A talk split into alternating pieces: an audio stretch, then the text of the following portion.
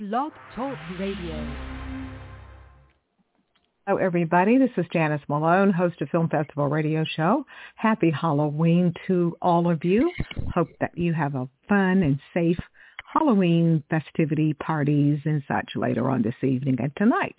Well, I have a guest that I talked to earlier this morning. I mean, very early this morning, uh, West Coast time.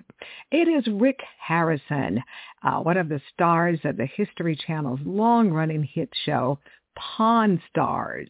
Pawn Stars Do America premiered last Wednesday, actually October 25th 8 p.m. Eastern and Pacific Time, again on the History Channel. Pawn Stars Does America have hit the road once again. If you're a longtime fan of the show, you already know that. But they are on the road and they are traveling to some of our most beloved, best known cities is Rick, his son Corey, Corey's buddy Chumlee. And we had Chumlee on the show not very long ago. But anyway, they have kicked off a new seasons of Pawn Stars Do America. And the guys are going city to city in search of some fun, interesting, rare collectibles and historic items. So let's roll it with my chat earlier this morning, I mean super early, uh, with Rick Harrison from History Channel's Pawn Stars Do America. So let's hit it and let's roll it.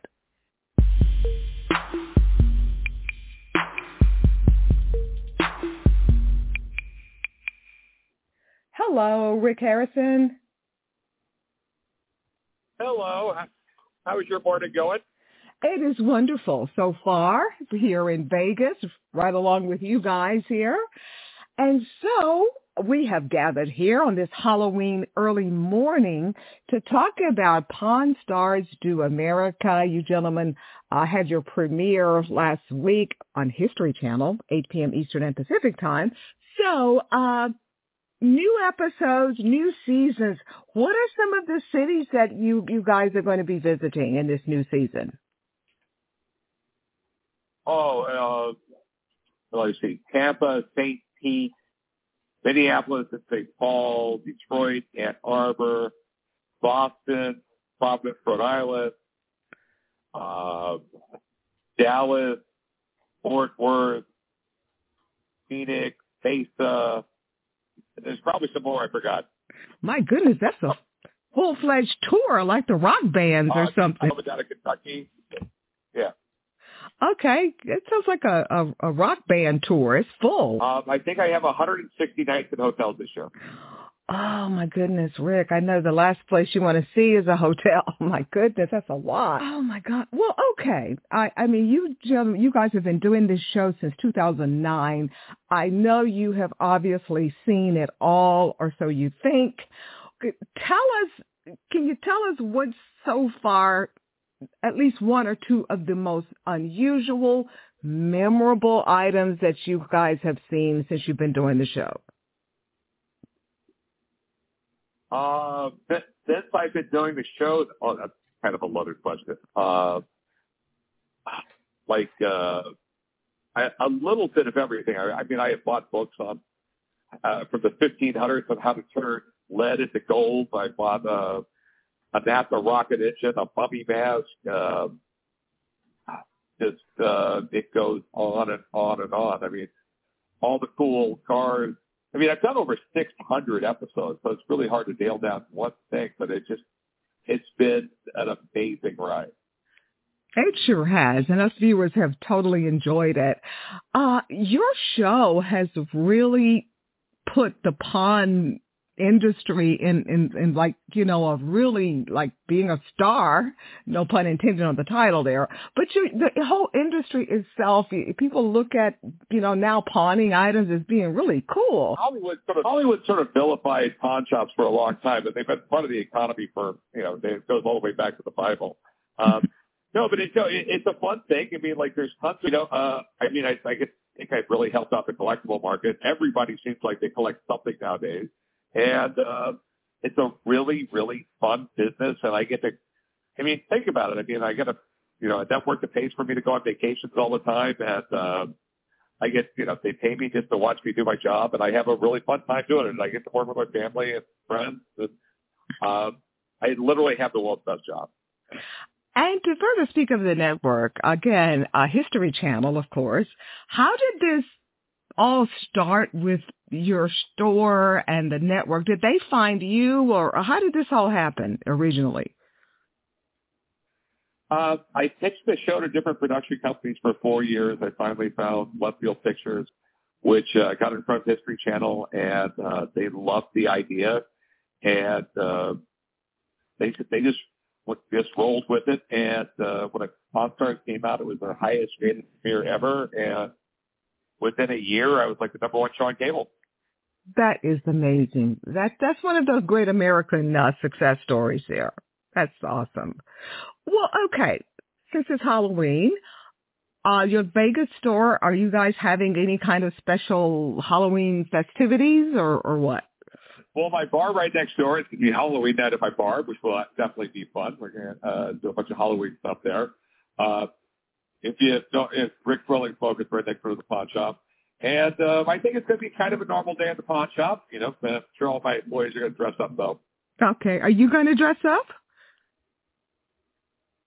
I am actually filming in Phoenix today.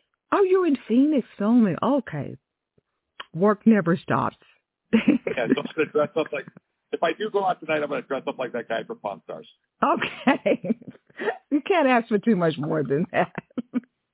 Well, let me ask you this last question here. Are, are there any particular items that you are looking for so America can say, hey, I've got that in my basement? I mean, anything in particular? Any items? Anything fun and cool. I mean, that, that's the great thing about my show. I get shocked almost every episode with the stuff people walk in with. So uh, I don't have that holy grail, uh, but every it seems like every day when I film, someone walks in with something that I just really, really need that I never knew I needed before. Has there ever been an occasion where you turned down an item and then later regretted it? Uh, no, because you, you have to look at it like this from a business perspective, anyway. Um, if the deal's not right, the deal's not right. Walk away. Um, mm-hmm. You know, if you start having regrets about this deal and that deal and stuff like that, and make deals on, you know, a bunch of items every day, I'd go go insane. No, but if the deal's not right, the deal's not right. Number one, number one rule in negotiating is be willing to walk away. So uh-huh. uh, that's the way I look at it. Deal wasn't right. Deal wasn't right. I don't regret it at all. Are you allowed to say so far what's the largest amount of money somebody has paid for an item at, a, at the pawn store? So, uh, I, you know, I've made plenty of like seven figure deals on like uh, buying gold and things like that. But uh, in general, I mean, I get asked this question all the time, but like, you know, I, I don't like to buy items that retail for over a hundred thousand dollars. I mean, because I mean, the more expensive the item is, the less customers you have for that item, and it gets much it gets harder and much more expensive to retail something. So mm-hmm. I, I don't uh, I don't want the really super expensive stuff. I want the stuff generally under a hundred thousand dollars, where I'll have uh, where there'll be multiple customers for it. And I get a decent price because when you end up having to put it in an auction, um, the auction house ends up making most of the money. Are you still getting uh, Elvis items, real authentic Elvis items? Elvis, uh, not as much as I used to. Uh, unfortunately, he's just not as cool as he used to be, and uh, the price of Elvis items have actually gone down a little bit. Oh, that's a surprise. You know, I mean, over the, I mean, the collector base, you know, collectors change. You know, Who's Most the... people think that you know collectibles always go up in price. They don't. Uh, they they fluctuate in price. Something else comes along really really cool. They start gravitating towards that and not the other stuff. So, uh, uh, it's just Elvis Presley stuff. I mean, the crowd that collects it is getting a lot very very old. So, who's the hot celebrity items nowadays? Um, hot celebrity items. I, you know, I, I like, I know nothing about popular culture. I read books on science and history every night. You'd have to ask Chumlee that question. Oh, that's a Chumlee one. Okay. okay. Okay. Well, we'll we've had Chumlee on the show, by the way, and so uh next time he comes on, we'll find out who's the hottest. It seems like sports items should Well, it depends on who the player was. Looks like they should always be hot, but I don't know. Yeah, I mean, no, Chuck, Jeff deals Jeff deals in all that Pokemon stuff and Mhm. uh, all that kind of stuff. So he knows everything that's the newest, the coolest, and all that. Okay. Well, anyway, we know you have got a busy schedule. You're in Phoenix shooting Pawn Stars Do America. History Channel, 8 p.m. Eastern and Pacific time. Rick Harrison, thank you so much. I'm right here in Vegas, and I've got to come by your store. Every time I say I want to come by, it's always a line. It's, you guys just, lines follow you. All I mean, all locals in Vegas. You're a local. All you got to do is show your local ID. You go straight to the front of the line. Oh, All I didn't know go to the front that. of the line. I did not know that. Oh, that's so cool. Thank you for telling me, Rick. It has always been that way. If you're a local, you go to the front of the line. See, I'm you're, you know, you're you're from Vegas. You got privileges. Okay, see, I haven't been here that long, so I'm still learning the do's and don'ts and rules and regulations. So, okay, now I feel better. Okay, I'm going to go by, take some selfies, all that kind of great stuff. So, thank you for the All right. tidbit. Bye bye. Okay, take care. Bye-bye.